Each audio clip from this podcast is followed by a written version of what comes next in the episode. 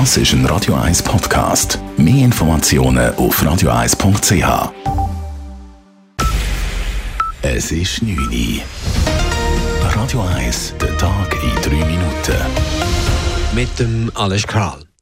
Bundesrat Alain Berset macht Hoffnung auf baldige Lockerungen der Corona-Maßnahmen. Bei einem Besuch im Kanton Aargau zeigte sich der Gesundheitsminister für die nächsten Wochen zuversichtlich.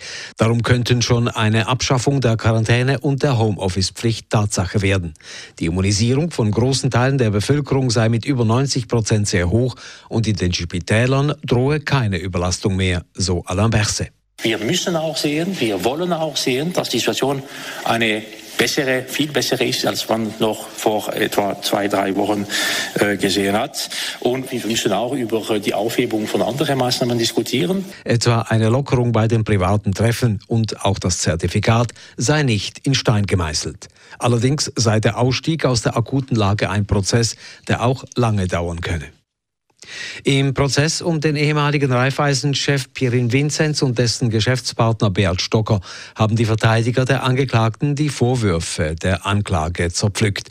Sie verlangten vollumfängliche Freisprüche für ihre Mandanten. Der Anwalt von Vinzenz sprach von Spekulationen und von einem brüchig gezimmerten Beweisfundament.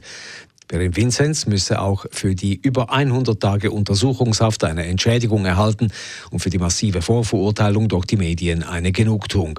Die Anklage verlangte gestern je sechs Jahre Haft. Der Prozess geht am 9. Februar mit der Befragung eines weiteren Mitangeklagten weiter.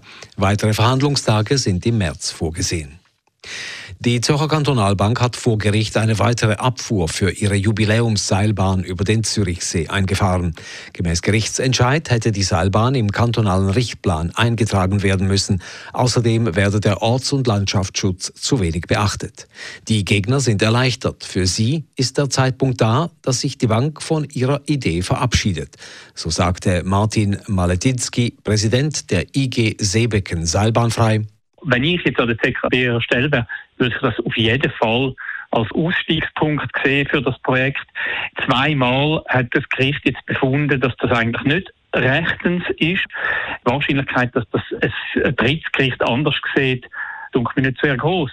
Zürich Tourismus bedauerte allerdings den Entscheid, die Seilbahn würde vielen Leuten ein einmaliges Erlebnis bieten und sei aus touristischer Sicht zu begrüßen. Die Zürcher Kantonalbank will nun weitere Schritte prüfen. Möglich ist noch ein Weiterzug an das Bundesgericht. Weil es für die Uetlibergbahn neue Stromleitungen braucht, kommt es ab Ende April bis in den Sommer hinein zu Betriebseinstellungen bei der S10. Konkret ist dann zunächst der Verkehr der Uetlibergbahn ab Triemli an den Wochentagen eingestellt, dies von Ende April bis Ende Juni. In den Sommerferien ist eine dreiwöchige Totalsperrung der Linie nötig.